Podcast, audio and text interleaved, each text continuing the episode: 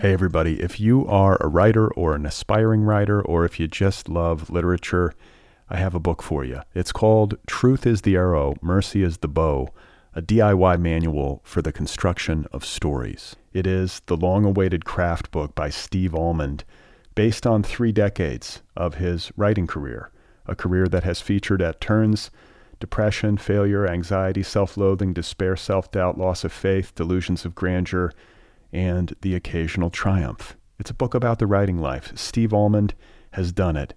He has embraced it, the full catastrophe, and he has lived to tell about it. The Boston Globe says, quote, "This isn't just a book about writing, it's a book about honesty." And Richard Russo calls it, quote, "one of the best books on writing I've ever read. It's also the funniest by a country mile." Once again, it's called Truth is the Arrow, Mercy is the Bow, a DIY manual for the construction of stories by Steve Almond, available from Zando. Go get your copy right now, wherever you buy books.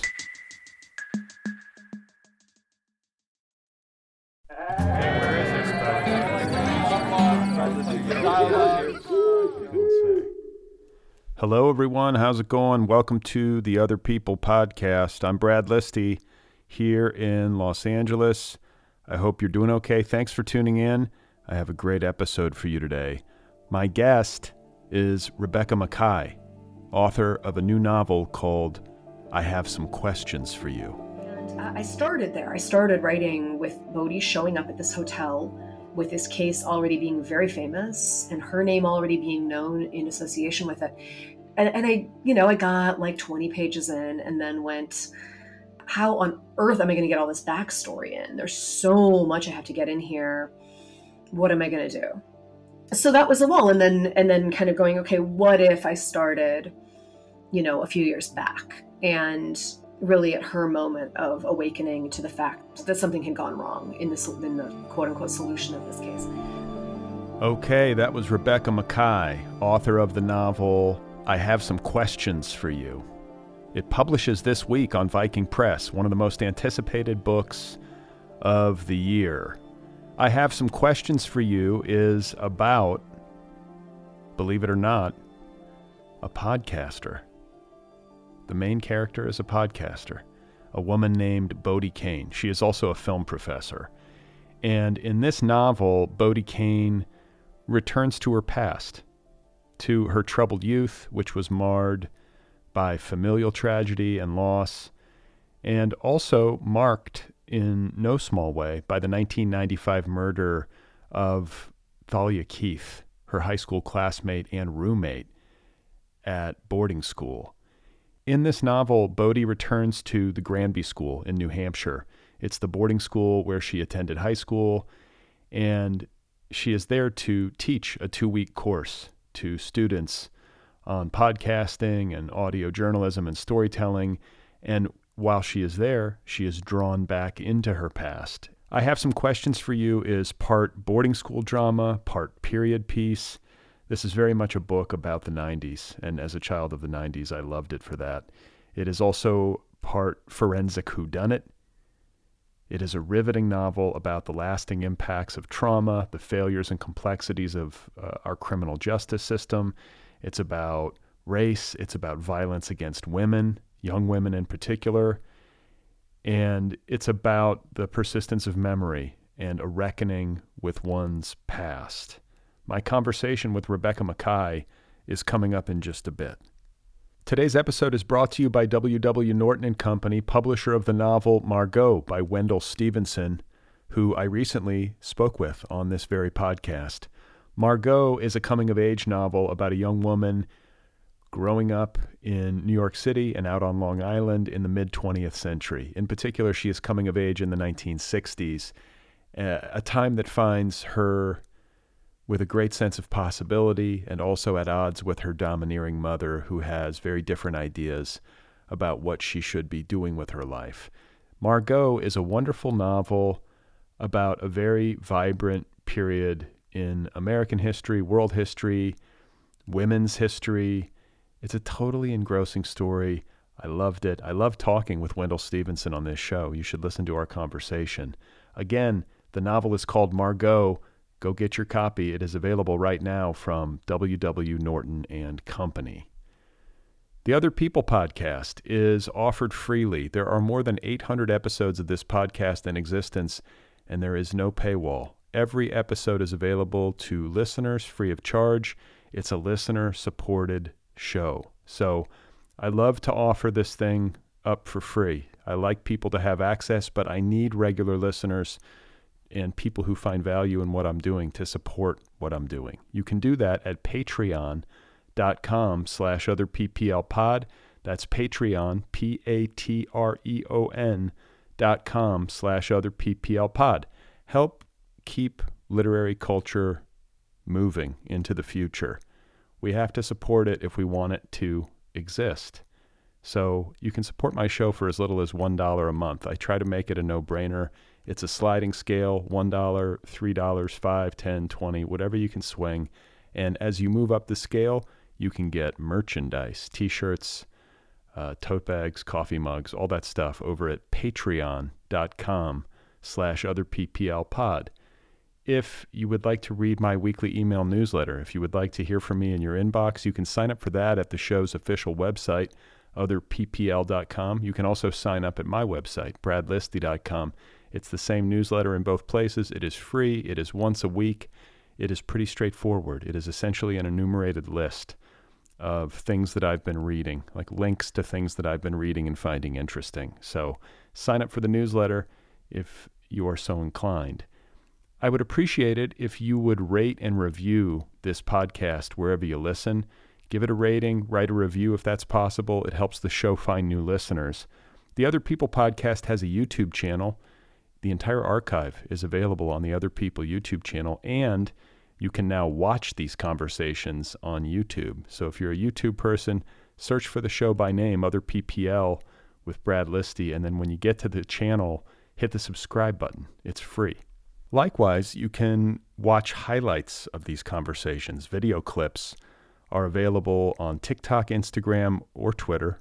Track the show down on any of these social media feeds.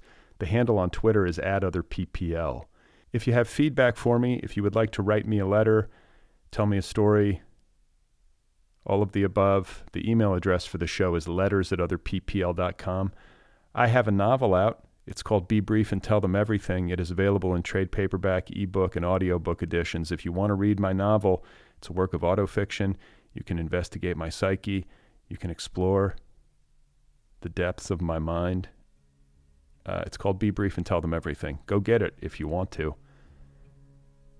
So, once again, my guest is Rebecca Makkai. Her new novel, I Have Some Questions for You, is available from Viking Press. Its official publication date is February 21st, 2023. Rebecca Makkai is based in Chicago. Her other books include the novels The Great Believers, The Hundred Year House, and The Borrower. She is also the author of a short story collection entitled Music for Wartime. The Great Believers, her big breakout novel published back in 2018, was a finalist for the Pulitzer Prize and the National Book Award, and it received the ALA Carnegie Medal and the LA Times Book Prize, among other honors. Rebecca's work has been translated into 20 languages and featured all over the place in a wide variety of publications. She is also a teacher. She is on the MFA faculties of Sierra Nevada College and Northwestern University, and she is the artistic director of Story Studio Chicago. I am so pleased to have Rebecca Makkai here on the Other People Show for the first time. So here is my conversation with Rebecca and her new novel, One More Time, is called I Have Some Questions for You. And I live on the campus of the boarding school where my husband teaches. So I was always going to write a boarding school novel at some point. And over time, certain ideas started kind of sticking to that central idea the idea of mystery, the idea of someone looking back on their past.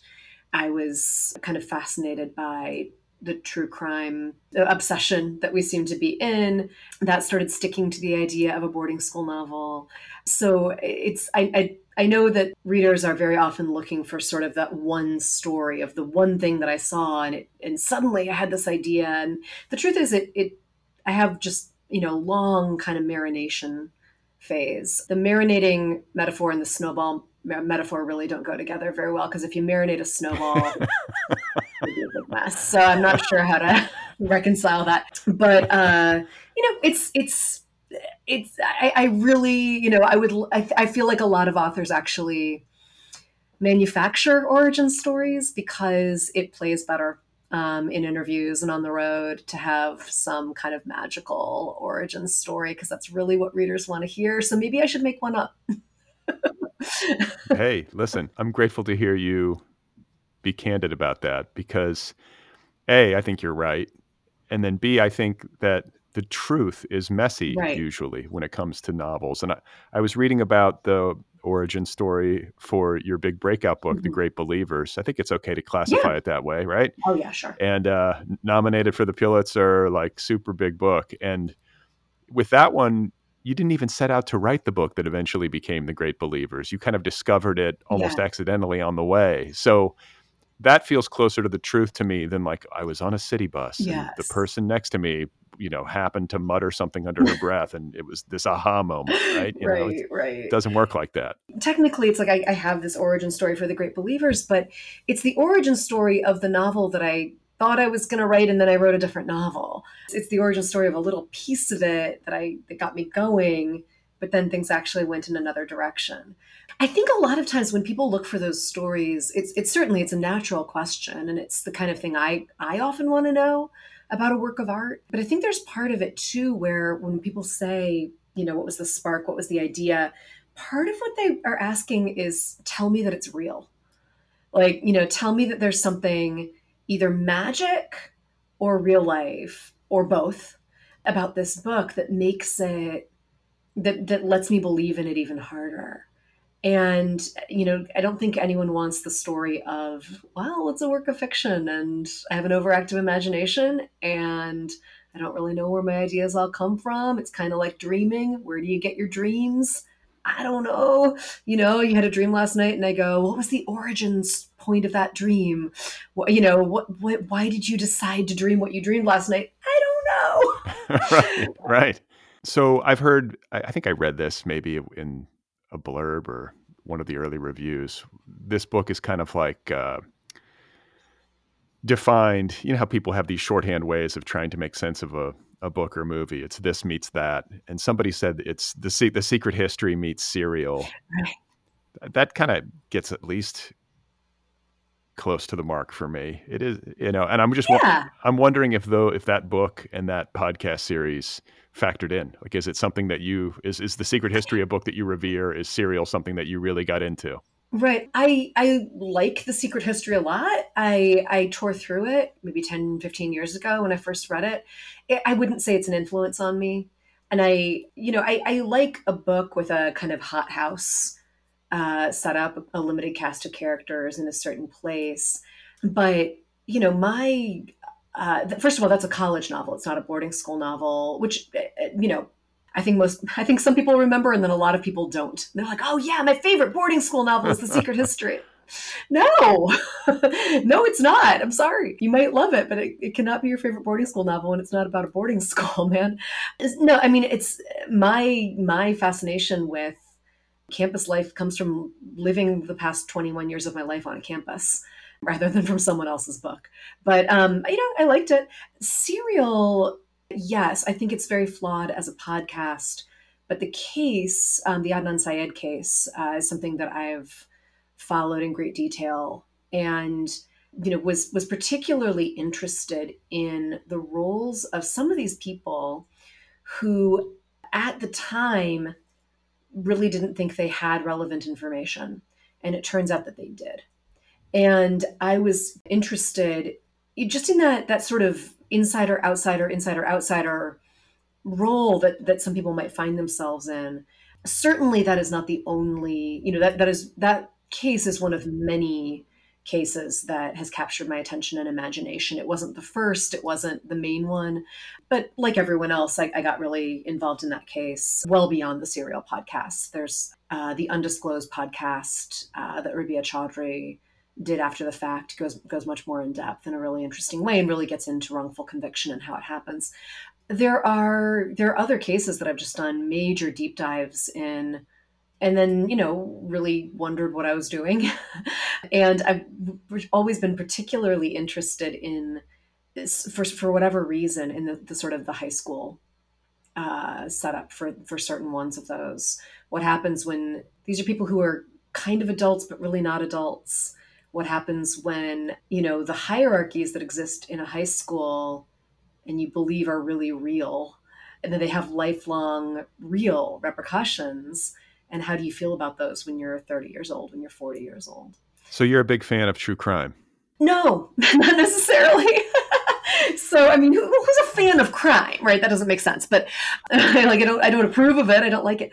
I i have very big issues with true crime as a genre of entertainment I and, and am. wait, is it, is that is that? I'm sorry to interrupt, but is that what you find flawed about Serial? Is it is it the fact that it's made it into entertainment? Uh, no, I, I find there, there were major gaps in the reporting. For the sake of telling a good story, and, and uh, not in a sleazy kind of let's sell out sort of way, but there were some major gaps. And I, I don't, you know, I, I, I, like, I don't find it necessarily deeply problematic. I just find it flawed. But I do not love a lot of the true crime as entertainment. I'm going to tell you a story over 20 minutes on a podcast and we're going to, you know, think we got the full story. I don't love that as a mode of entertainment. For one thing, it often, but not always, reinforces this narrative that, you know, here's a story, they caught the guy, he's in prison, hooray. And, you know, what we know in terms of the statistics of wrongful conviction, the ways that overwhelmingly affects people of color, especially Black men. There's just so much more to this. And I think this is one of the reasons my book is so long is, you know, the, the podcast version of that or the like YouTube version of true crime is 15 minutes. And you know what i wanted to look at was okay let's take one of these cases a case that it's a fictional case right?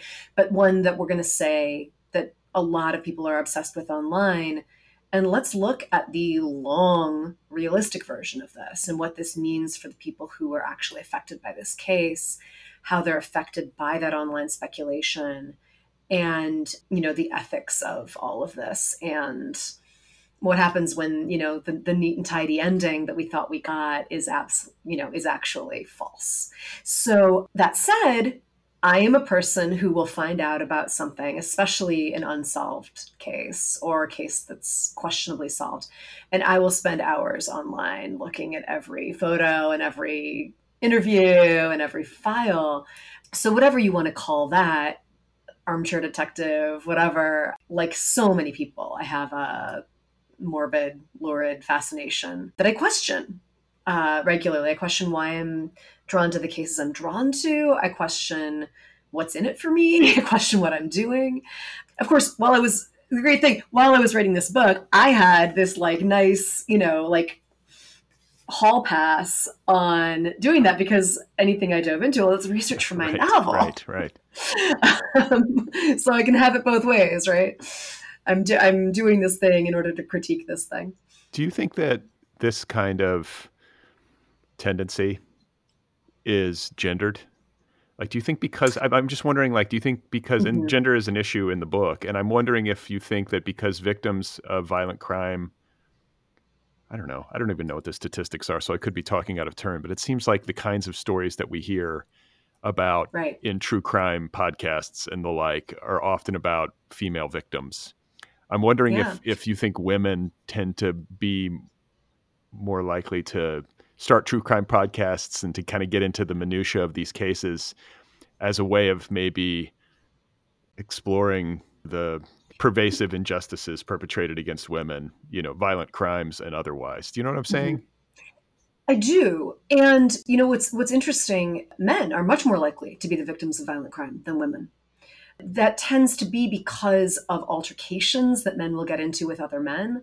Right. It tends to be a bar fight or muggings, sure, gang violence, just, you know, physical altercations of, of, various kinds. And then I don't know if they're counting, I don't think they're counting warfare in those statistics, but then you think of parts of the world where there's a, well, warfare is just kind of like part of daily life. So I don't really know how that breaks down. But in terms of like someone, you know, a, do- a domestic partner, in terms of you know someone you know, those those are going to skew more toward women, and women are just on a daily basis going to be much more aware of their physical safety or lack thereof in in situations like okay i'm sitting down next to this guy in the airplane gotta suss out how creepy he is.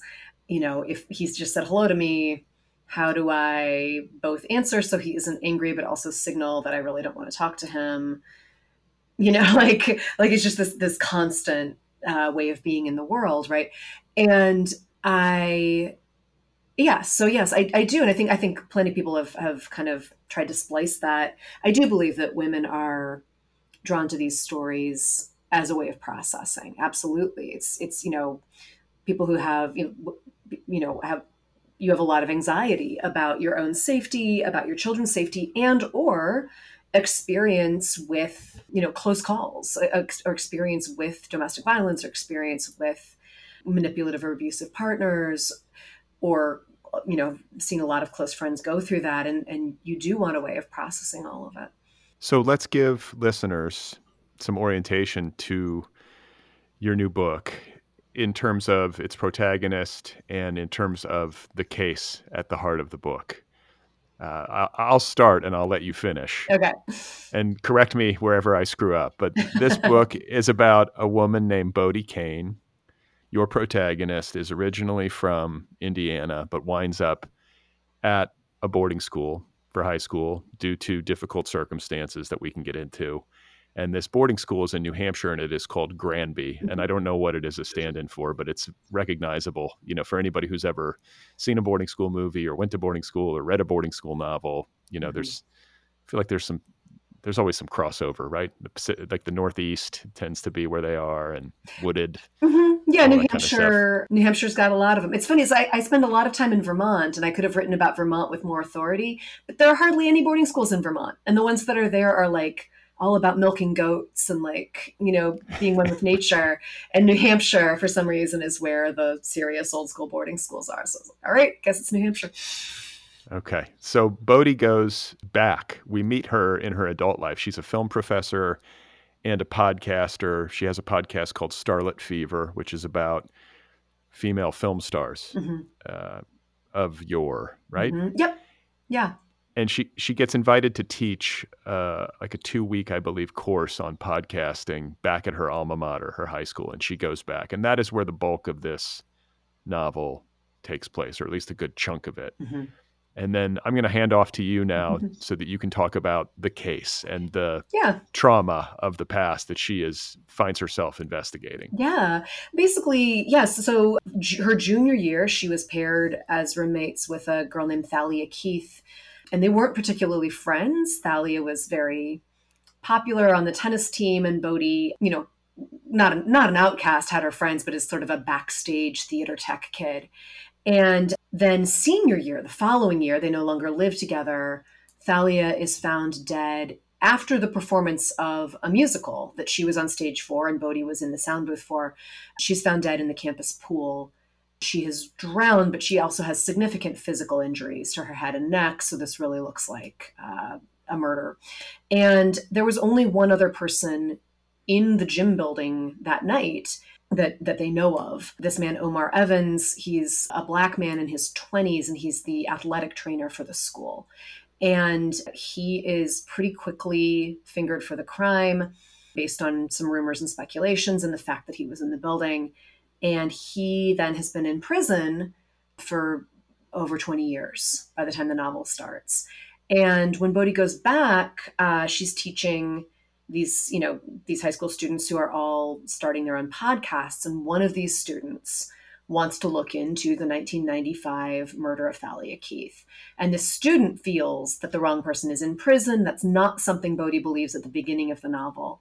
But she pretty quickly, and this is, you know, early enough that this isn't a spoiler, pretty quickly starts to realize that that might be true and starts to think very hard about the music teacher that she was close to, but that Thalia Keith was particularly close to, and that everyone back then speculated there was there was an inappropriate relationship.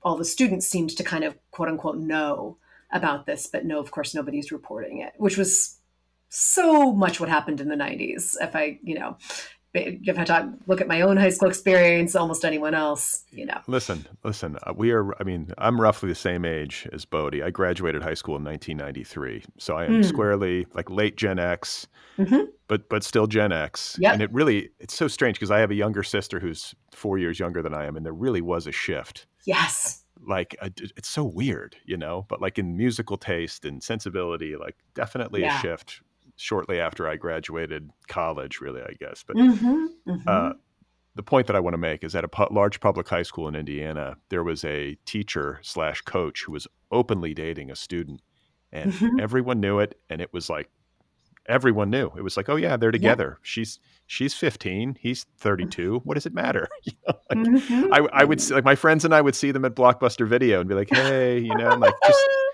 so just different times, different times. Your book is very good on generational divide because you have Bodie mm-hmm. working with these young kids, you know, back at her old at her old high school, working with these young kids who are light years from her in terms of their sensibility yeah. and in many good ways, right? And then, mm-hmm. you know, you also, um, you know, have her kind of grappling with memory and then in, interacting with old classmates of hers who are her, you know, her mm-hmm. contemporaries, but who have obviously changed through the years and shifted in their perspectives and whatnot. So it's just very fascinating to me on that level and very relatable Thanks. and very well done. I had fun with that. It was really, you know, it's it's partly it's fun to see how people might change over time. You know, to that she. I think that's that's really the fun. If any of us can claim to have had fun at a high school reunion, that's the fun of it. Is that you remember someone a certain way, and then oh my god 20 years later they are really different. And they're it's maybe some outgrowth of that person. You know they're still the same person but absolute jackasses who turned out to be lovely or people who were really you know really struggled at the time who really got their lives together or people who seemed to have everything together and just fell apart. And uh, it was fun in the fictional level too. Just you know okay so yeah like we see this person in formation. What did they form themselves into? Um, or how did the world form them into a certain into a certain life? And then it was really fun, the generation gap, you know, writing about these Zoomers basically that she's teaching. And that's, you know, I it's a generation I know well from, you know, sometimes working with undergrads, uh, certainly living on this campus where I live, although I don't really interact with the students that much now that they're not, they used to be my babysitters. Now my kids are too big, but now I have a high school freshman, and you know, so you just they're you know, of course, exasperating to, you know. I feel like you know there, there's good reason that Gen X finds these younger people a little bit exasperating because everyone's exasperating when they're a teenager or in their early 20s. We were exasperating. Everyone's exasperating. But there also there's also this real progress in the way that they the things they won't stand for, the way they look at things, the way they question things that, you know, Bodie and all of us should have questioned back at the time. Yeah, I don't know if I was prepared in my adult life. Like nobody really tipped me off to how inevitable it is, I think, for human beings if they reach a certain age to eventually come up against generational divide and shifting sensibilities and blind blind mm-hmm. spots that you have just as a function really of the time and the maybe the place that you came up in but yeah. man i feel that often and it's not always pleasant mm-hmm. sometimes it's great other times i'm like damn this is uncomfortable but i think it's probably ultimately right. natural and healthy that's the thing and everyone thinks uh, you know when you're when you're 20 whatever everyone thinks that the that you are the wave of the future and it's these old people who don't get it and this is now the way it's going to be. And nobody when they're 20 understands that everything that they hold sacred not everything but the, the things that they think are you know progressive and now and this is it are going to be outdated you know and, and so no matter you know this is the thing about eh, you know anytime someone that age is maybe a little exasperatingly self-righteous just like oh honey just wait right. you know wait 20 years until these you know your firmly held beliefs are outdated laughable old-fashioned You know, it's going to happen to you. It is going to happen. Listen, I have friends in their 20s who, you know, writer friends. I know a lot of writers, and I have had this conversation. I've been like, hey, it's going to happen to you Mhm. too. Get ready. Like, Mhm. wait till you're my Mhm. age. You know, like you're gonna, you think you like you think you're the wave of the future. You think thing these issues are solved, and then there's going to be a Oh gener- there's going to be people 20 years your junior at some point who are going to be coming at you with stuff that you've never even heard of before and Right, kind of right. giving you lessons and you're going to feel suddenly antiquated and, and Right. confused That was it. We really thought in the 90s that we had it solved. We really felt like, okay, we've like there are few a few kinks to work out still, but we've got like sexism, racism, homophobia. We're pretty good. like, you know, what were we thinking? But Mm. You know, yeah, it's uh, and but then the things that we hadn't even heard of yet, right? The things that we just didn't even they they weren't even on our radar as issues it's hard. It's it's a reason for you know I'm because then I'm reminding myself to be patient with someone who's in their 60s, who's going, you know, what now um, about about you know things that have uh, uh, things that have popped up, you know, come into our consciousness in the past in the past 10 20 years that that you know we you, you're not very you're not, you're not as clever as you think for having been born later than someone else. You know like good for you. You were born in 1990 instead of 1940 wasn't that smart of you. Wasn't that enlightened of you. You really made the right choice there. I wonder if maybe social media and the fact that we're all kind of in the same soup Hey, everybody. If you are a writer or an aspiring writer, or if you just love literature, I have a book for you. It's called Truth is the Arrow, Mercy is the Bow, a DIY manual for the construction of stories. It is the long awaited craft book by Steve Almond, based on three decades of his writing career, a career that has featured at turns depression, failure, anxiety, self loathing, despair, self doubt, loss of faith, delusions of grandeur and the occasional triumph. It's a book about the writing life. Steve Almond has done it. He has embraced it, the full catastrophe, and he has lived to tell about it. The Boston Globe says, quote, "This isn't just a book about writing, it's a book about honesty." And Richard Russo calls it, quote, "one of the best books on writing I've ever read. It's also the funniest by a country mile."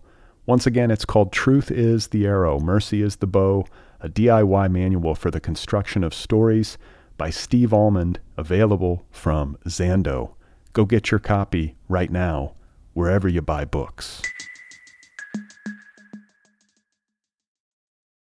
More than we, you know, maybe used to be in terms of communication has exacerbated the differences and tensions between generations. It seems sort of that way. A lot of the arguments that I see along these lines play out on like Twitter or something, you know. yeah i mean yeah that's the downside on the upside though it's like you know i feel like i'm i feel like i'm able to hear so many more opinions so many more points of view in depth than i than i would have been otherwise and i and i imagine that's even more true for people who for instance don't live in a major city or don't get around as much don't talk to people that different from themselves you know the opportunity that you might have if you're listening to hear why an issue is important to someone that's huge Hmm. but it's all yeah it's it's tricky and it's it's um i also think that for better or worse social media is a, is a way that you know 18 year olds 20 year olds have a platform that they and, and you know a, a real seat in the public discourse that they didn't necessarily have 20 years ago when what were you going to do? Like have a protest on campus but you're not actually your voice isn't actually out there. And there are great things about that. And then there are things that are you know can be a little frustrating like well okay but you're 18 and like you're going to realize in a few years that things aren't that black and white. But the thing is there's always some new 18 year old coming along behind you who thinks that things are that black and white and they're going to be really loud on twitter still. So yeah This comes into play. I think social media comes into play in your novel in a significant Yeah. way, but this isn't as good as a, of an opportunity as any to talk about plot because one of the things that I greatly admire about you as a writer and in this book is how wonderfully plotted it is. I think you. a lot of literary fiction writers maybe struggle with this. You do not. Maybe you struggle with it, but you've you've overcome those struggles. This is a masterfully plotted book, and I want to give readers a sense of the various threads that you're weaving here without spoiling anything. So, and mm. again, feel free to add, subtract, correct, but there is the obvious murder thread. There is the death of Thalia Keith. There is Bodie revisiting her old boarding school for this two week teaching gig and kind of re immersing herself in that case and reinvestigating what happened. There's the thread, the plot thread about Bodie on campus, reconnecting with old friends, interacting with these students, crossing the generational divide, getting their perspective on what happened to Thalia, uh, kind of maybe seeing herself you know in comparison to them you know when you hang out with people at that age mm-hmm. it invites you to remember yourself at that age right exactly there is bodie and her ex-husband uh, they share children mm-hmm. together but then there is a subplot in the novel involving a young woman who goes on social media and accuses bodie's ex-husband of inappropriate behavior in a relationship that they right. had prior to, I believe, Bodie's marriage to the, to him. Right. So it's like one of these right. things where, like many many years after the fact, a woman, she's a performance artist, stages this kind of performance piece where she mm-hmm. um, calls him out, and I think it's like a cancellation type scenario that Bodie has to navigate in the midst of this stay at Granby boarding school teaching these yeah. students. It all comes to a head. You know, it's in the, in the way of great plotting. It's like, whoa, this is a big couple of weeks for her. Um, and then another thread that is woven through the book, um, maybe a bit more lightly, but still in a way that as a reader kept me turning pages and wondering what was going to happen, was Bodie's romantic life. You sort of got the mm-hmm. sense as a reader, well, she's going to, something's going to happen. I didn't know quite what. And that's to your credit, because I think maybe there is some truth to the idea that when a book is really well plotted, there are multiple plots or the main right. the main plot, the subplots, and they're all working well, you know, in their own mm. in their own way. And I just want to know how you did it. Is this something is this something that you are just naturally good at? Is this something you've worked at? Are there specific things you've learned through your time, you know, in, right. the, in the trenches that helped you get to where you are now? It's a good question. I, I think it's both. I, I, I tend to start with plot. I love plot. I'm easily bored, and so I I have a I think a very solid sense of when someone else might be bored, and kind of you know do everything I can to to keep that from happening. Are you bored? Um, Are you bored um, right now? Are you okay? no. Good. No, but uh, you know, just you know, I, I have a hard time, you know, reading and it's like, well, you're telling me about, you know, this person's week or day, but it, why this day? Why this week? Why, why, of all the things in this person's life that you could tell me about, why are you telling me about this? And sometimes there's not a very good answer for that. So I I do think, you know, I am just naturally a, a plotty person but I've I've also absolutely made a study of it. Just you know everything from I mean Aristotle's Poetics. It's all in there, however many thousand years ago. he has this kind of dig in there, and I, I'm misquoting it, but then of course it's translated anyway, where he's like, you know, many is the poet who can write a great line, but few can tell a good story. It's something, but it's it's kind of more of a sick burn than that. And I remember just circling that and being like, you really it's like you were you know it's like you've been teaching undergrads. Oh my god. And uh, you know he, he gets into structure. I love talking structure with my students. I teach you know mostly either graduate students or just adults you know post grad or, or on their own. And plot you know the the the craft part of plot is something that does not tend to get talked about nearly enough in writing education there was a while there where I think it was considered really cheesy to talk about. Like people felt like they were just, you know, oh no, that's that's for Danielle Steel. That's not for you guys. It's not for academia. And I think there's been enough pushback where students are actually really desperate to learn about plot because it matters hugely that more people are talking about architecture, right? Not formula, certainly, but what are the elements of plot? What is momentum? What does that feel like? How do you achieve that? How, how do you? Um, Momentum? um, here's also, I mean, many ways, but I'll, so I'll say, you know, beyond obviously, you know, putting things at stake, asking, you know, always having some ball up in the air, making sure we know what a character wants, or I would say, I would say wants, needs, or fears. You know, that is momentum. And counterintuitively, slowing down and giving us a character's real interiority is often the fuel for that momentum. I think people are, I, I, see a lot of students who are really afraid to slow down the, the action, the scene, anything like that, because they think if they do that, they're going to bore us. And certainly, if they slowed it down to have someone stare out the window and look at the grass, they would. But slowing down just beat by beat to let us know what someone's thinking, to let us know what's on the line and why, that's gas in your tank. And, you know, yeah, did it take you five minutes to stop for gas? Yes. But are you going to get a lot farther that way rather than running out of fuel on the side of the road? Also, yes. So I, um, I, I think it, you know, so often people run out of momentum because they were too afraid to slow down earlier on to let us know who someone is and to really put emotional and tangible real world stakes on the table. So, do you outline? Yes. So, I tend to outline when I'm about a third of the way into something, usually because that's when you hit a wall. Right. So you you're like you get this idea and you're like, wee and you're, you know, happy monkey at the typewriter. And you get a certain distance in and then you hit the wall and of course, the wrong thing to do there is to go, oh, I'm a bad writer, or this is a faulty project, or oh, I have writer's block.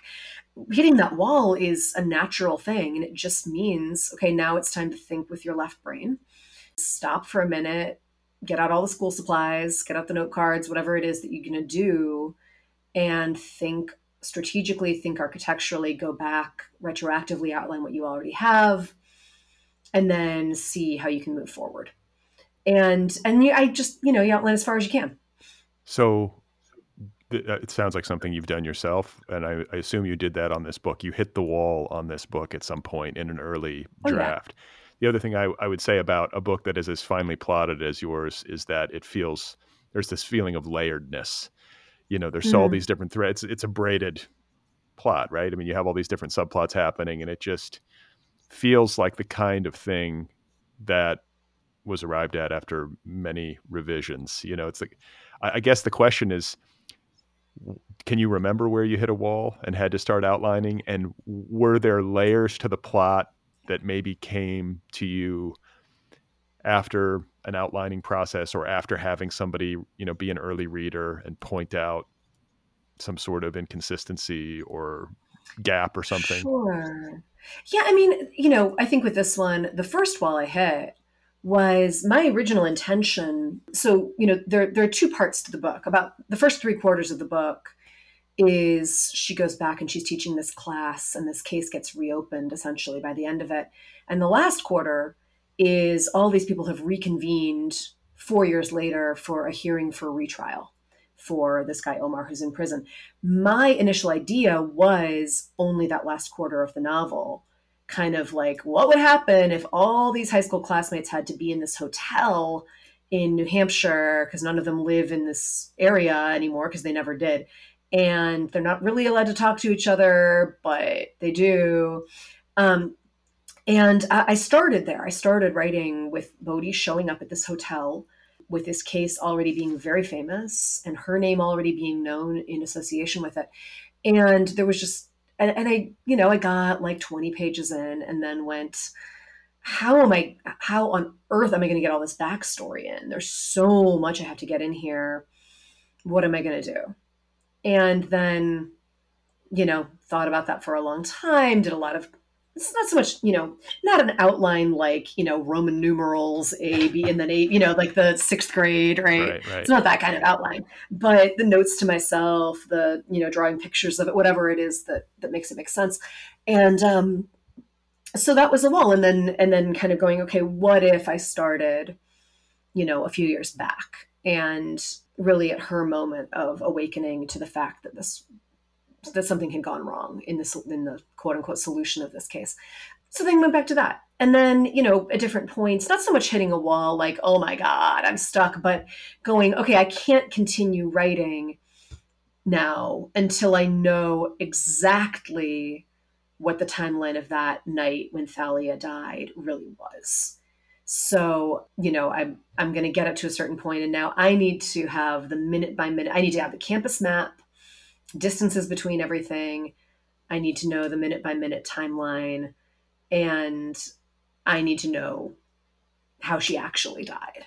And uh, so there, there was a lot of then, you know, a lot of plotting that out and other possible solutions because you know Bodie goes through a, diff- a, number of different possibilities of how this could have how this could have occurred. I think it was good for me to start really not knowing what had happened because I don't want the book to start out knowing what happened. You know, if, if I know that I don't accidentally reveal very early on I don't telegraph really early what happened because I didn't know when I was originally drafting that part of the book.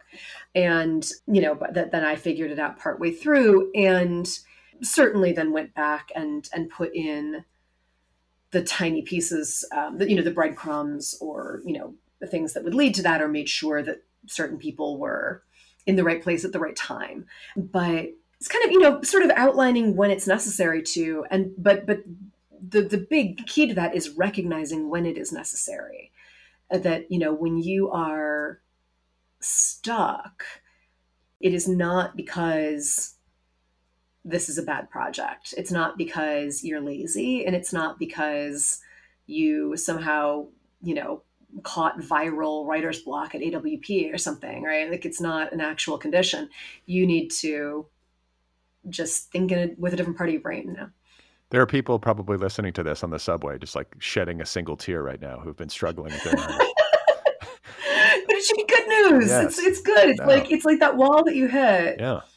And also, so like one of one of my main teaching gigs is um, I'm, I'm artistic director at Story Studio Chicago, where we do you know it's adult uh, kids too, but I teach adult writing classes, and I teach a year long novel workshop, and this is application based. So I teach you know these are really good writers.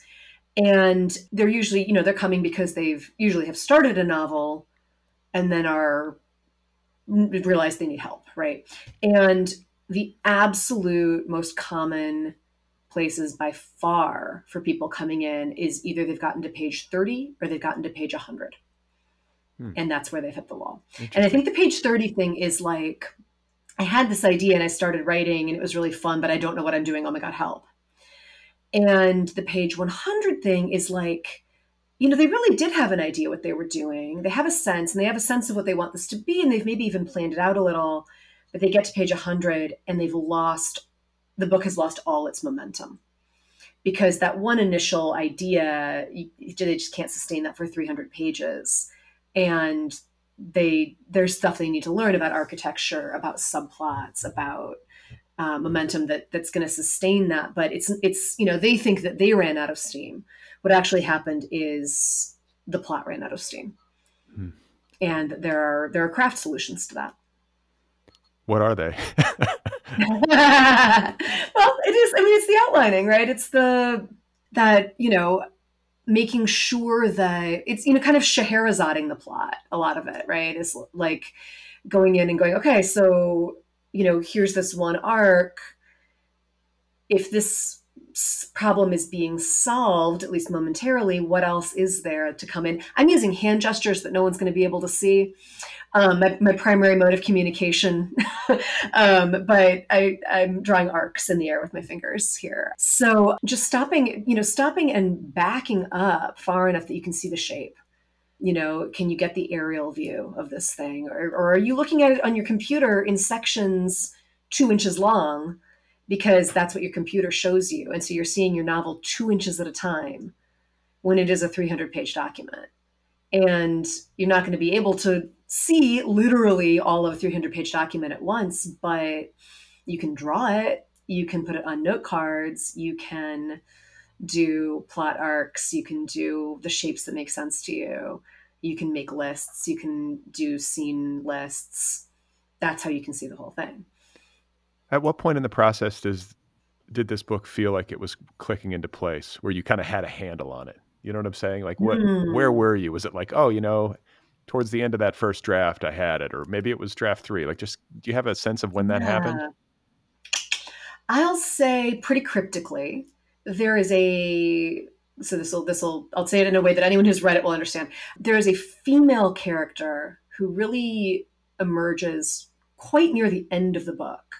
Someone that Bodie had known in high school who kind of shows up at this hotel at the hearing for retrial and tells her story.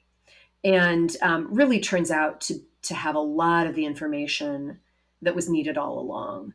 And you know someone who we might have seen as as a pretty stock character as a pretty minor character is someone with her own traumas and just really you know has her side of things. When she started talking and she was not a character i really you know had invested much in before then i didn't i didn't particularly know that she was going to be the one to unlock a lot of this stuff um, but there's a scene in the hotel fitness room and when she starts talking, that for me was like, okay, I I see this. I'm seeing how this all comes together. And I really I really did not know what she was going to say until she started talking. I knew what had happened, but I did not know what pieces of the puzzle she was going to have. Really? And yeah. Mm-hmm. Wow, that's mm-hmm. that's interesting to me because that's pretty late in the game, and you're drafting this thing, and the, then it's that must have been a thrill for you as a writer. It was, yeah, yeah. That um, you know, she's basically she's the person who, you know, all these things that we've been wondering about Thalia, about the the victim. She was she was up close. She saw this happen. She knows whether there was a relationship with the music teacher. She knows what other men were in Thalia's life. She experienced a lot of these things firsthand. And so the, basically it was the stuff that I knew about Thalia. It was the stuff that I knew had happened, but this character kind of emerging to be like, okay, here's here's what I saw, here's what I know. That just felt to me like everything clicking into place. You know, there's certain scenes that that do feel like they write themselves that you know they certainly don't that would be amazing but um there, there are certain scenes where you go okay this really it's going along it is more like dreaming right like i said at the beginning of the of the podcast like you, you're not really fully in control. It's like lucid dreaming, I guess, right? Like it's it's just happening. It's just coming to you. But in this particular case, in a it, you know in a way that really was tying everything together in the plot. Well, hearing you talk about this, it's a good lesson from a writerly per- perspective to know that someone as accomplished as you was working on a long it's a long book it's what 450 pages almost so I don't know how many words that comes out to, but you were deep into the weeds in this book, in a significant draft of this book, and didn't really figure it out on your own until close to the end. And what I'm thinking is yeah. about about is the stamina that it takes to finish a novel and the stamina not only to just do the work day after day, but also to live with the uncertainty like you mm. talk you talk about hitting the wall and you talk about people sort of throwing their hands up in the air and quitting because they think they're bad or they did it wrong instead mm-hmm. of persevering and stepping back and taking a breath and writing an outline but there's also this you know these feelings of uncertainty that writers who work in any kind of long form project have to learn to live with uncertainty about mm. whether anyone's going to like it uncertainty about whether anyone's going to read it uncertainty about whether it's a good idea to begin with you know uncertainty about whether or not you're going to be able to figure it out. You've gotten good, it seems like, as anyone must, at just waking up day after day and having some degree of confidence that it's going to sort itself out, right? Yeah, or that I'm going to sort it out. Yeah. Right. It, it's, I mean, I, yeah, I, I will say, like, I'm not someone who has desk drawer novels. I don't have novels that I wrote and then gave up on or that I got pretty far into and then was like, I don't know. I just I I feel as a matter of just you know personal mo that any novel is fixable. There's you know. Eh, I, I would certainly, if I really lost interest for some reason in a novel, I would absolutely give up on it. It just, you know, hasn't really happened. You know, I, I it's they're all solvable problems. They're all executable. You know, I remember like years ago student I this is I, I don't I do not say derogatory things about my students except in this case it was a student who every time I gave him feedback he'd send me back a point by point rebuttal.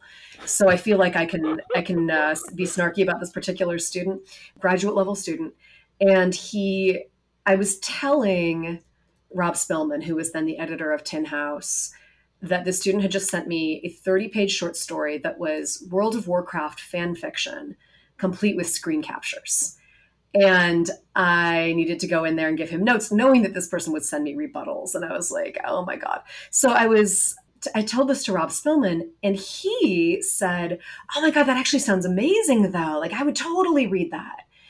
And I said, but you, what you're imagining is like the George Saunders version of that story.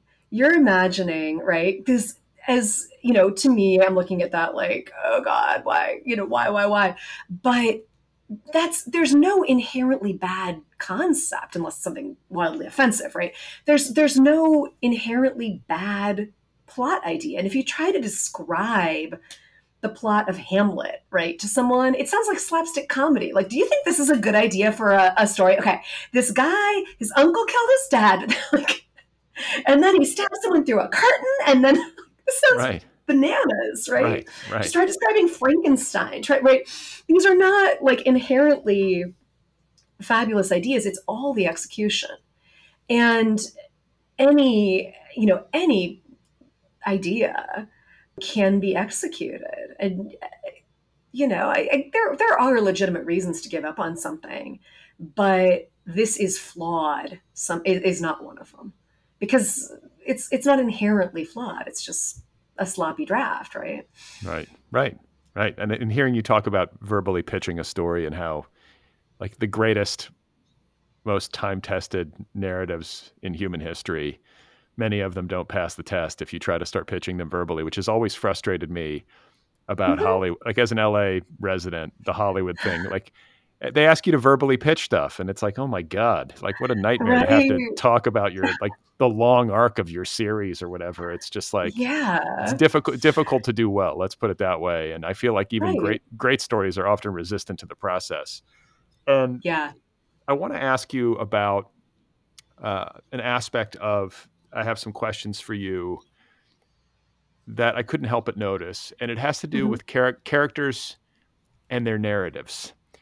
Okay. Uh, like I feel like maybe this is just me reading into it, and this was never even on your radar, but I, I kind of feel like it must have been that you have narratives, in particular female narratives, but not just, you know, because I think Omar qualifies to actually all the characters do, but the, mm. or all the main characters. But you have at the heart of this a character struggling to wrest control of the narrative, and I think that's mm. her her personal narrative. Bodie's trying to kind mm-hmm. of like sift through her past.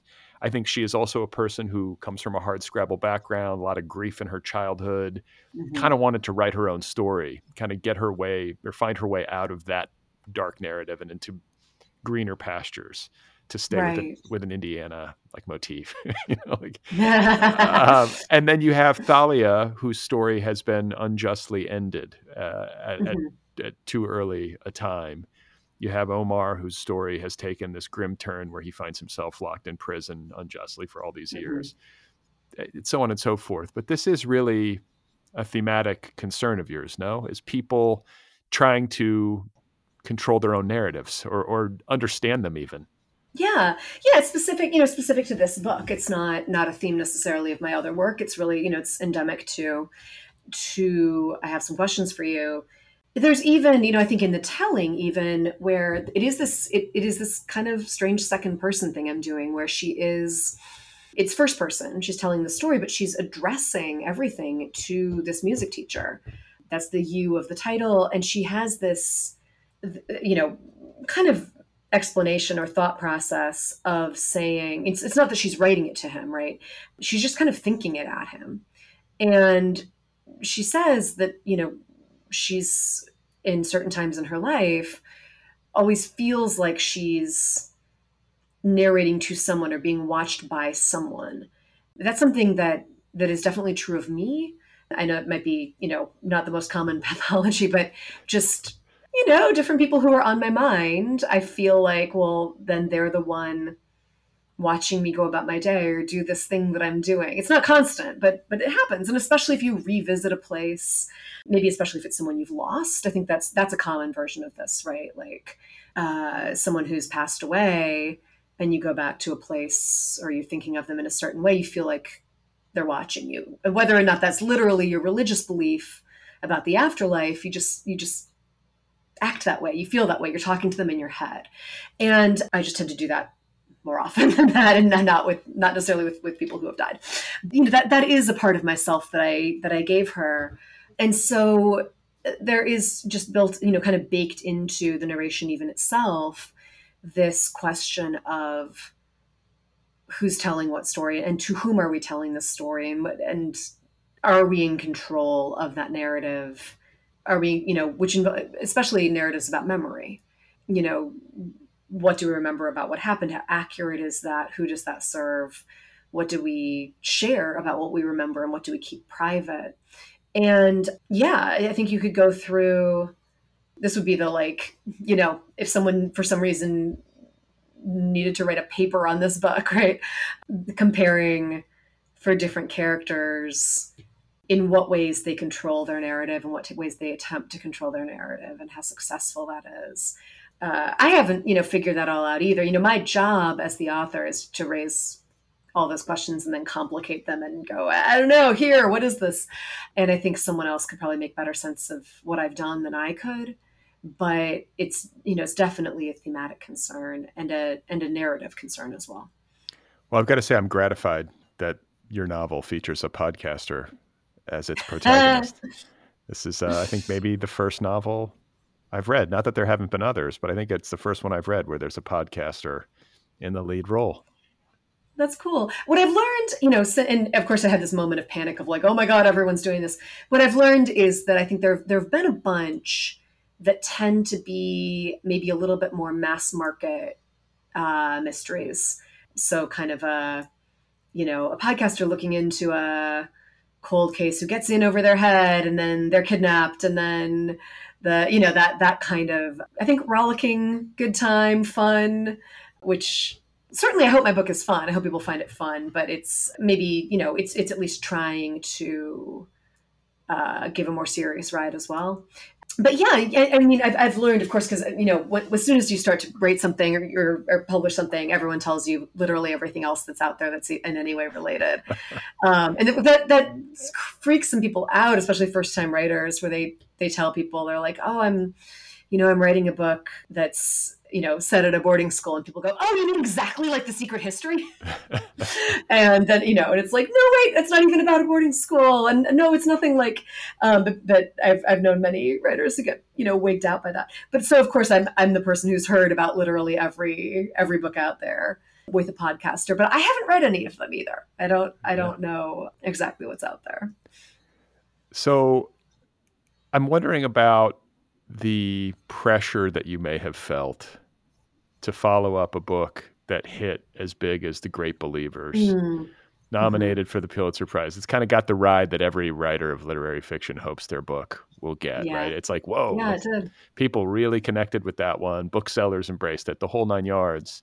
And then it's like, okay, Rebecca, what's next? Like, how did you handle that? I mean, you know, for one thing, I, I had already I had not started writing this one yet, but I had it was definitely stewing already, right? It was in that that snowball marination phase. And uh so it's not like I went, oh God, okay, this is what happened to the great believers. Now, what shall my next step be? It was it was already pretty much decided, and there was, I think, if there on the one hand, there's there was definitely some freedom of going, you know, because I, th- I think especially as a woman early on, it was like, well, am I going to be taken seriously? And I wasn't always in reviews. People would would pick out kind of the the most frivolous aspects of what I was doing, or equate me with my narrator, or you know, just those those ways in which people can be can be really not taken seriously.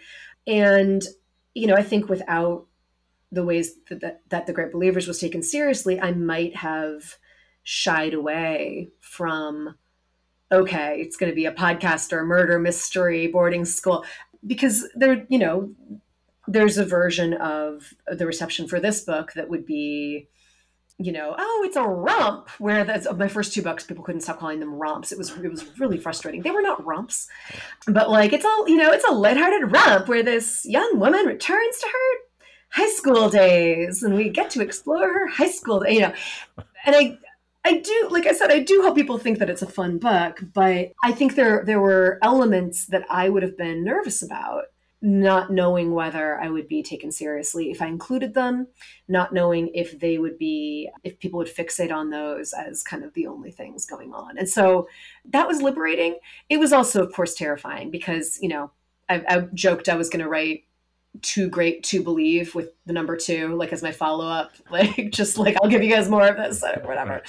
Like, there are you happy? So that you know, there are people certainly who just probably discovered me through the great believers who are going to just be disappointed in whatever I write next if it's not the great believers, which it isn't. And uh, but that's a that's a lovely place to be. You know, I if if if they like something and they're mad that this isn't it again, I'm fine with that. And and they can always reread. Or I can give them a lot of other phenomenal fiction and nonfiction about the AIDS epidemic that they should be reading. But uh, so yeah, equal parts liberating and terrifying. That's basically it. but you got this done. This book feels like it was. Uh, correct me if I'm wrong, but this book feels like it was written fairly recently. It has a lot of contemporary flourishes, like the pandemic and stuff like that. Mm-hmm. And then this is well, that to- was in editing. Okay, yeah. okay, but I mean, just like totally my intuition. But I was just like, wow, I feel like Rebecca when she gets her like hooks into a project actually can write pretty fast. I, I do. It's true. I'm not someone who writes every day. I I get into kind of I do a lot of you know I'll go to a residency and write for like two weeks nonstop. Uh, and then I'll, you know, if, if, I'm really into something, I'll keep going. No, I started, I, I know I really started like typing this book in April of 2019 um, like actually composing, actually drafting, and then was revising, copy. You know, it's you get down into like copy edits, but one little word can change everything. That was through last summer. The pandemic stuff. Oh my god, I, you know, so I was writing in 2019, and then I'm writing in 2020, and going, well, I'll just avoid the pandemic somehow. But then it's going on and on, and then I go, well, I can't you know, I need this to be over several years. I don't want to move it way back in time. To, okay, I guess I. So originally it was like, well, I'll put the first part in 2018 and I'll set the second part in 2022 when the pandemic will surely be completely over. Easy. And then 2022 was getting closer and closer, and the pandemic was not over. And so I went, okay, now I have to go in and put face masks on everybody and do all this social distancing stuff. This is like, you know, that December, that November, December. So I had to go in and, you know, every time it said she smiled, I'm like, she seemed to smile from her eye crinkles above her face mask. And I deduced. And uh, and then I then New Hampshire lifted its mask mandate right like I was writing about March of 2020 or I was it was editing. It was March of 2022 and editing these pages about March of 2022. So then I went back in and I took some of the face masks off some of the people, I kept them on other people. And I, you know, saying things like, "Oh, I took my mask off to eat this party food." like, I, I, was stressed out at the time. Now it just seems funny. Right, but those are the details you got to do. I mean, otherwise, the the other option is you completely shift the timeline for the book and the chronology, and that comes with its right. own that comes with its own set of changes and headaches. So it's right. Your... Or I pretend that it doesn't exist in time, that it's just like on this other planet. Right. That's not really going to work. The you know like oh no, exactly how old are you? How much distance are you looking back on high school from? This matters. Yeah. Well, no, and I think like you know people often pointed to the Great Believers as like this 1980s novel. That's not the only way to think of it, but you know it's a book mm-hmm. that's very much associated with that decade, and then I think people have pointed to this book as like a 90s novel. I don't know, but I feel like that is, I don't think that's the whole story, obviously, but I do feel like that's kind of integral to it. Like that's a lot of the fun of it, really, is the, yeah. the difference between memory and, re- and uh, the present day. And I yeah. don't know, as a child of the 90s, that, that part of it I loved. Yeah, you know, it's funny. The the last thing as a kid that I wanted to be before I decided in like eighth grade that I wanted to be a writer, the last thing was I wanted to be a historian And I feel like I found a way to do that, you know, that really, really only my first novel um, was not in some way historic. And it's it is funny to think about the '90s being historic. That is that is kind of hilarious. But in some ways, it is. And and certain certain ones of my books and the thing I'm working on next are, are you know more significantly like yeah research heavy historic. But uh, I, I loved digging back into the details and just I made myself like Spotify playlists that were only music from really from 1994 because I'm figuring but you know spring of 1995 these kids are in the woods. They might have like one college radio station. They're really listening to last year's music still. So the music of 1994 spotify that's uh it was my jam for like three years straight. Was is these are the days that factors into this book right? Yeah that fucking Yeah, song. yeah, That song yeah. was like all you know, I remember all the girls in my class like singing that song. Totally. That and and uh Closer to Fine by um Oh yes. by who? Who is that by? The the Indigo Girls. Indigo Girls. Anyone who had a guitar. Yeah. And then if you were, you know, like I learned how to do the alto part on that, so you could like sing harmony when you when you joined in. That was endless fun. So, what is it about a boarding school that is so fucking creepy? Maybe it's just that No, and I don't mean I don't mean like that as a critique of like the social or cultural or economic issues. I just No, I just mean like as a setting. Like as soon as you get me on that campus and like there's start your book has such a great eeriness to it. It's haunting. Mm. You know, this young girl gets killed. Obviously it's haunting, but like I have to believe that part of the you know part of that effect is heightened by the fact that it's on this campus maybe because it's involving kids maybe because it's it's Mhm. isolated in the woods it's always a boarding school in the woods somewhere and it's insular and Mhm. Here's my theory. So, if you look at, let's say you take a house, and you know, over the past, you know, 50 years, two families have lived in it, right? And so it, you know, if you look back on the original owners, it feels like a while back, but it doesn't feel like that far back. It's there's a little history, right? The thing about a boarding school or a college campus also is the place is very permanent, but people are only there for four years. And so you have in the past 50 years, okay, what's 50 divided by four? 13, something like that, right? However many generations of people have come through there and at very liminal, vulnerable times in their lives with all this energy.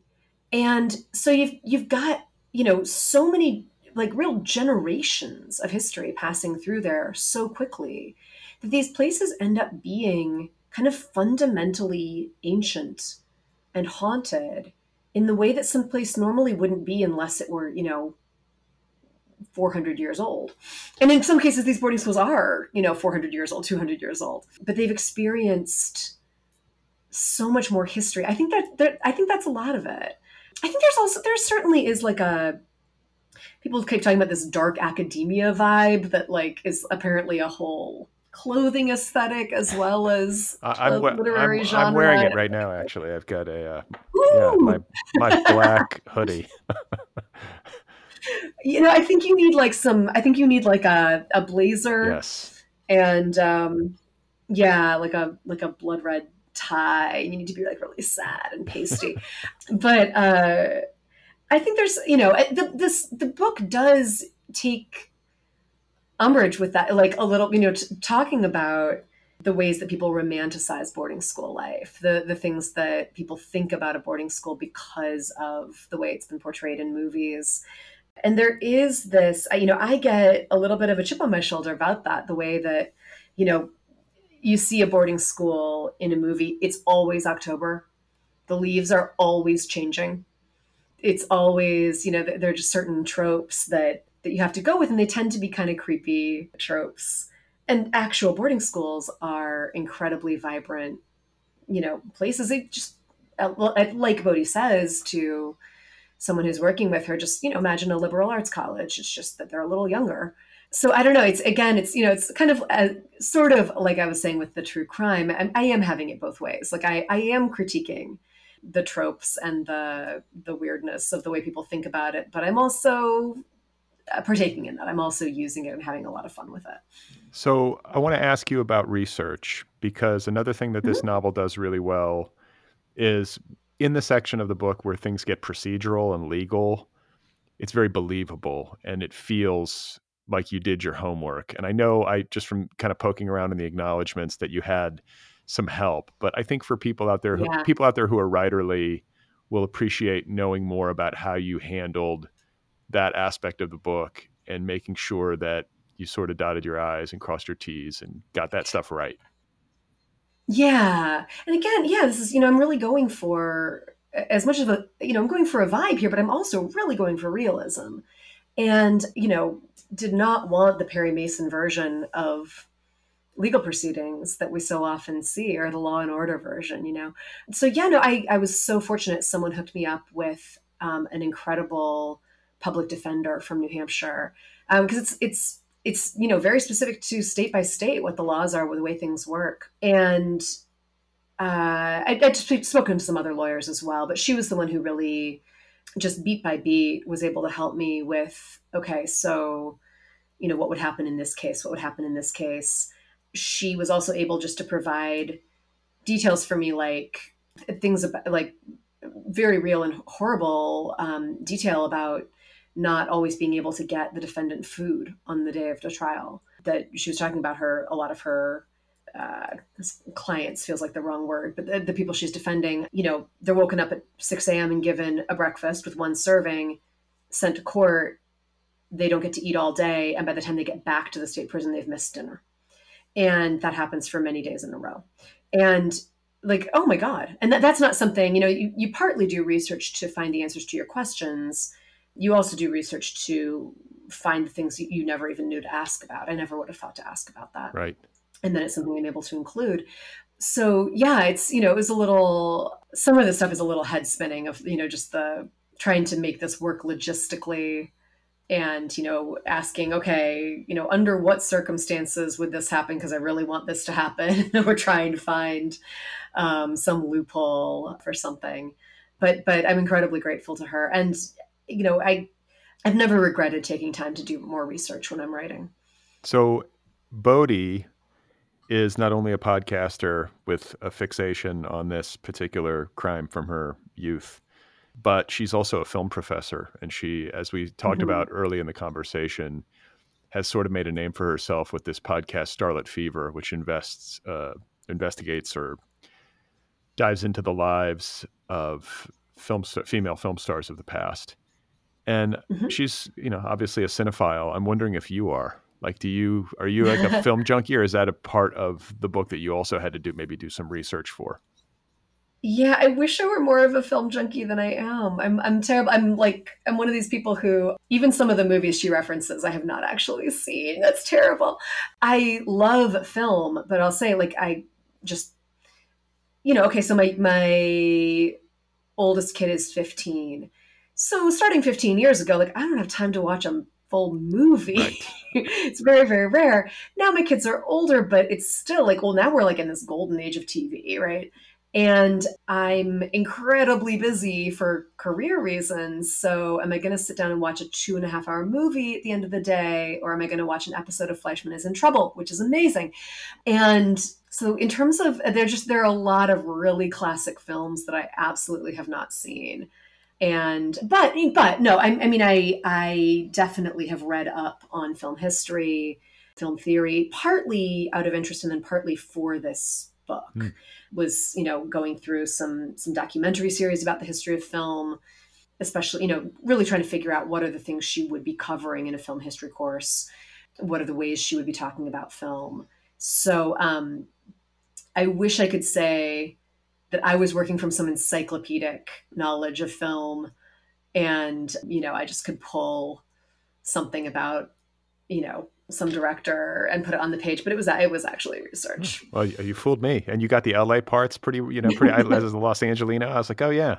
The plant life the traffic. Like you hit some of these uh, little notes and oh, made it feel real. Like i totally bought that she was from la good. And i'm wondering i guess uh, before i let you go i always ask people what they're working on if they have anything else going. And I, it's kind of a, a, rude question because here you are having finished this mm-hmm. big project celebrating its publication, but usually there's more than one iron in the fire or yeah. marinating snowball, I guess, if we're going to continue this for the course. Listen, you stick the snowball on the iron, you put it in the cauldron over the fire, you marinate like it for a long time. A little teriyaki. And you hope it doesn't melt. There you go. so what's going on? And oh, I guess like before we get to maybe the next book project, I have some questions for you. To me as a reader, it has like limited series written all over it, and uh, it's a perfect project. Not only just because it's you know it's very easy, it's a greatly uh, finely plotted work, but it's also as you said, it's like a, it's got this hothouse quality to it, which makes it e- yeah. makes it easier to uh, adapt, you know, because of budgets and stuff. Right. there's one like one or two settings really for the whole thing that that's useful to the money people in Hollywood. I know this. So, uh, is there any interest? I got to believe there's interest in this thing. The, uh, mm-hmm. rights have been snatched up, right? We sold the option this summer, yeah, and um, it is. It has some really good backing, and we have an amazing writer uh, slash showrunner attached. Can we say can we can we say names or is it too early or something? Nope. I can tell you after we stop recording though. Okay. But uh, it's one of those things. You know, I think the thing with Hollywood is like they have these certain moments when they want to make announcements. Of course. You know, once certain like they have the right number of people attached, and then it's like this is the moment. Um, what about so what about uh, what about actors? Are actors attached? Uh, no, not yet. I have, you know, I have my dream cast and everything, but uh, can we talk? No. I guess we can't talk about that either because what if it's not them, right? And then it becomes well, no, I can say I can say because there's no since nothing's been decided yet. I was um I you know who I would love for Bodie is Lizzy Caplan, who mm. I was just talking about. I just said I was watching Fleishman is in trouble. She's you know the friend in there. She's fantastic, and uh, if not her, here's one of the things I love about her is that we all know exactly what she was what she looked like as a teenager because she was in mean girls. And and i think there but i think there are other actors in that category too. I, I love the idea of having someone who we can we collectively can really easily remember as a teenager. So uh but um, you know it's the hollywood is uh, very unpredictable. Uh, so i'm you know uh, just kind of sit there and hope but but you don't believe it till you're eating the popcorn, et cetera, et cetera. Yeah, um, smart, smart strategy, wise strategy. Yeah. And then as far as like the next book project, marinating, like anything that you can give us hints about. Right. Um, I can say what. Um, yeah, I'm saying uh, what I'm saying publicly is this. I'll. I'll uh, I have several ideas, but the one that I think I'm really pursuing in, is requiring me to do some research into the rise of the Nazi Party in Germany. And so, so uh, a kids a kids book. oh yeah, definitely. Um, really lighthearted. It's a romp. Um, uh, so um, uh, that does not give it away actually at all. It's it's not not about a Nazi, nor is it a Holocaust book. It's, it's something else, but. I will say that it is, in many ways, a book about complicity and I think the reason that this project for me is the one out of the ideas stewing, it's the one that's really winning out, is I feel like this is a very important moment to be writing about complicity. I also I think that I have some questions for you is about complicity also, but um, this this is about it in a very different way. Well, that's plenty enough to have me curious. It also I think mm-hmm. indulges indulges like your history nerd. I can see how you like the history nerd yeah. in you would yeah. love diving into that era and getting to write about it. So, yeah, definitely. It has been a real pleasure. I'm so grateful for the time. Uh, congratulations on all the success that you've had, uh, in particular Thank in you. recent years, and with the publication of I Have Some Questions for You. It was just a delight to read. Thank you so much. These were fantastic questions. All right, you guys, there we go. That was my conversation with Rebecca Makkai. Her new novel, I Have Some Questions for You, is out there now on Viking Press. You can find Rebecca on the internet. Her official website is RebeccaMakkai.com. She is on Twitter at Rebecca Makkai. She is on Instagram, Facebook, Goodreads.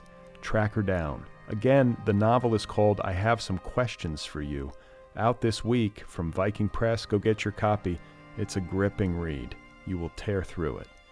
The Other People podcast is offered freely if you would like to support this show. If you want to help me keep making this show, just go to patreon.com, P A T R E O com slash other PPL pod. patreon dot com slash other PPL pod. You can support this show for as little as $1 a month and help keep it going into the future. If you would like an Other People t shirt or an Other People sweatshirt, or even an Other People onesie for your newborn child, you can get one over at the show's official website. Just go to otherppl.com, scroll down, look for the t shirt. It's pretty easy. You'll figure it out. If you would like to receive my once a week email newsletter, just go to otherppl.com or bradlisti.com. Look for the little sign up link. It's free, it's once a week.